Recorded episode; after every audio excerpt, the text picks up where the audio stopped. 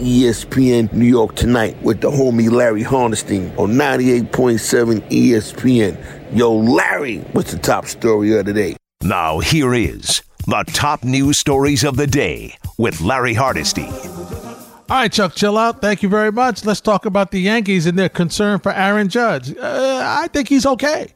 Hit a solo home run into center field in his first at bat in the inter squad game scrimmage this evening. Judge missed full workouts for the last four days. Giancarlo Stanton also went deep in the first off James Paxton. Skipper Aaron Boone was on the Michael Kay show and gave this update on the Aroldis Chapman. You remember him? He's in quarantine after contracting the coronavirus. I don't know. You know, we'll just see. Just depends when he's when he's through it, and sometimes impossible to predict if it's going to be a couple of days, a couple of weeks. You know, who knows? I mean, we'll just see. I know he's doing well and he's feeling well, but obviously there's a lot of things that have to happen before you get back. All right, Aaron Boone, when do you expect DJ LeMahieu back? We'll see. We'll see when he gets here. You know when that is, and he's able to start going. He's he is you know probably at the top of the list as far as guys that I'm confident that's going to come in as ready as he can be. You know he was one of those guys that stayed in Tampa throughout quarantine, was able to really work the entire time, and it's really just been the last couple weeks that he's been home. The, the good thing is he's been not sick, so he's been symptom free the whole time. So he's been able to do a little bit. So we'll just kind of make a try and make a really good evaluation about where he's at when he gets here, you know, we'll build him up properly. You know, we'll we certainly understand the urgency, but we're we'll also you know look out for the best interests of the player and making sure he's he's safely ready to go when it when it's time. Aaron Boone, manager of the Yankees, on the Michael Kay show. Michael and Peter asked the skipper, "Are you worried about the COVID nineteen virus this season?" No. That said, I I understand the risk that's involved. I understand there's things that can come up, but I, I feel very much this is where I'm supposed to be, and you know, hopefully do my part to to help this be a success, and um, you know, hopefully we as a you know as a sport and, and and in the sports world can do our part and bring in some some level of joy and distraction to people's lives. Do you find yourself having to remind players of the protocol under COVID nineteen?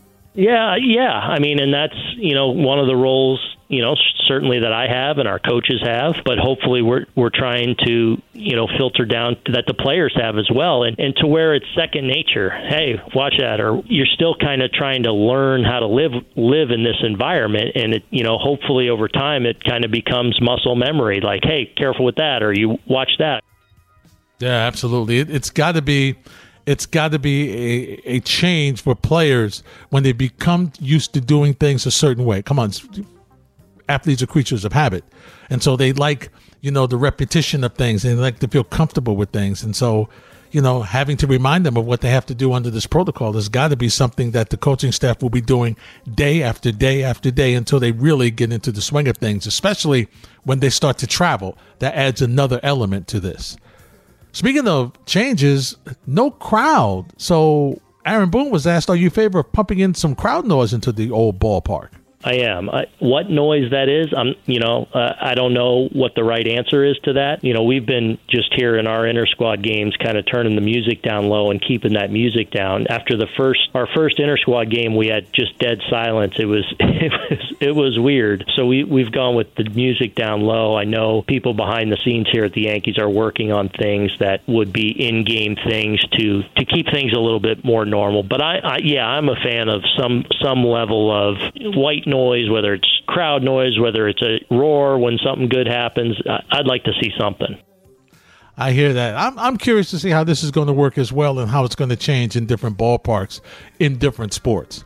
I know it's only summer camp, but Met fans held their breath when Jacob DeGrom left one inning and uh, left after one inning of work last night because of a stiff back. Will he return in time for opening day? Well, that depended on an MRI. The MRI came back clean, as skipper Luis Rojas told the media. He did come to the facility uh, this morning and met with the uh, performance staff. Um, yeah, I know you got you guys know we got got pulled uh, uh after the uh, first inning yesterday with tightness in his back. Um, I mean, I didn't I didn't see him after the uh, the game. I didn't see him this morning either, but that's just where his status is right now. so we're we're day to day. We're waiting on results. He's getting an MRI. Um, today, and we we are waiting on the results. So right now it's day to day and waiting on the on the uh, what comes out of that. All right. So now that we know it's day to day and it came back clean, does this affect him starting opening day? Yeah, it's a well, it's a little bit too early still. You to uh, I mean to make those those decisions. I mean we're we're waiting on the reassess. We're waiting on the results. Um, you know for this weekend, and you know obviously that will take us to that opening day as well. I mean it's too early. Uh, we'll see. We'll see where it is. I mean back muscle uh, tightness. Uh, you know we'll, we'll have to see what comes out of the MRI, and then we'll we'll have uh, you know some the, when we have the results, and we'll we'll share what a plan is of uh, you know how, what Jacob's status is. So we know it's day to day, and it seems like a small issue. But are you a little concerned? You a little nervous? I mean, right now there's. I mean, right now there's it's it's uncertain. I mean, him. I think he's had some history. I think he missed one start a few, a couple of years back uh, because of back tightness. Um, I don't know if this is related. I mean, obviously, we're going to find out after, uh, you know, today uh, the MRI. So you know, it's that that's where we are. I mean, it's it's just too early to really see what we're you know where, where we are with him with his status. So I think I think after you know finding out today what comes out of the MRI and you know we'll reassess. We'll talk with the performance staff and we'll see what Jake's status is, and then we can definitely share those uh, those information that information with you guys. With Mets off the field, Buster Olney was on Golic and Wingo this morning and discussed the Mets ownership situation. We do um, because the the Wilpon family, Saul Katz, they they need to sell the team, and they're devoted to the idea of getting this done before the end of the year. Um, they, they're now into the second round of bidding. Generally speaking, around baseball, uh, Steve Cohen is considered to be the favorite. Uh, he has the biggest pile of chips. If you think of him sitting at a at a uh, at a poker table, his pile of chips is six or seven times greater than the people he's going against.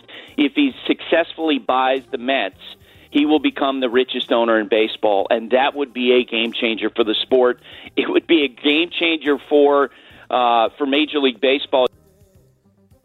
Yeah, it's going to be interesting to see how this comes out because obviously Cohen, from a strictly monetary standpoint, would be the guy. He's the leader in the clubhouse. But everybody knows that the Wilpons don't really want to sell to him. They really would rather sell to A Rod and J Lo's uh, investors. So uh, that's going to be interesting to see how this goes. And once again, nobody's mentioning SNY. So as we go further and further into these negotiations, listen, if the Wilpons are able to hold on to SNY and still sell the team, uh, that that's pretty good. it's a pretty good deal. Turning to the NFL, what does Dak Prescott and Leonard Williams of the Giants have in common? Well, they both will play on the franchise tag in 2020. Prescott not happy, and the Giants, I'm sure, less than pleased. The Giants' high played defensive player is Leonard Williams, and he's holding a lottery ticket with one more opportunity to increase his winnings. What, are you, what do you mean, Larry? Simple. You see, the NFL Players Association filed a grievance on Williams' behalf to bump his franchise tag salary from 16.1 million slotted for defensive tackles to the 17.7 million for defensive ends. He is declaring that he is a defensive end, not a defensive tackle, and should be awarded the higher salary. Now, arbitration hearing to settle the dispute has been delayed by coronavirus restrictions, according to a league source. I Tell you what, Jet fans look like Jets. Joe Douglas won this deal, two picks, including a 2021 fifth rounder for a player it turns out the Giants could have had as a free agent. All right, I promised you last night more Rangers stories. So tonight we hear from Mika Zibanejad. He finished with 16 goals and 33 points in 69 games.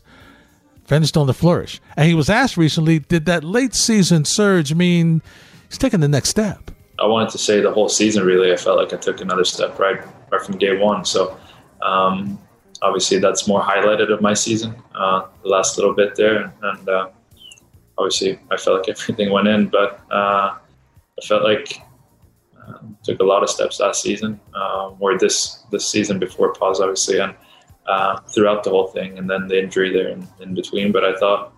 Um, I'm, I'm hoping it's an improvement. I don't know if I'm going to be able to score that rate all the time through a full 82 game season, but um, I'm hoping that was proving mostly to myself that I can, I, I, am able to take the next step. And um, able to help the team that way. So um, obviously, I'm, that, that's what I'm hoping for, and uh, uh, that's what I'm working towards.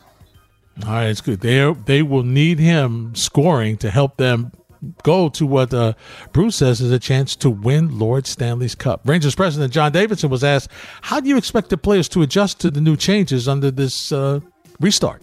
Well, it's certainly different. I mean, when I um, went outside today from the training center, then back in for the practice, I looked outside. It was a beautiful day, and I'm going, boy, this is pretty good for September 15th, because that's generally when training camps do start. And it, but for me, it's an exciting time. I mean, I, know that there's uh, there's a lot of the unknown out there. I do know again, and I'll say it again, how much work our our training staff, our doctors, everybody put into the preparation for this. I know the preparation the Players Association and the NHL put into it. I think once we get to that bubble, it, it may be one of the safer places to be just because of the testing and everything that's going on prior to getting there uh, as a group. So I, I look at it uh, strongly in that sense. Rangers president John Davidson. That wraps up this edition of Top Stories. Thank you, JP. Thank you, Giselle. And thank you, Kyrie.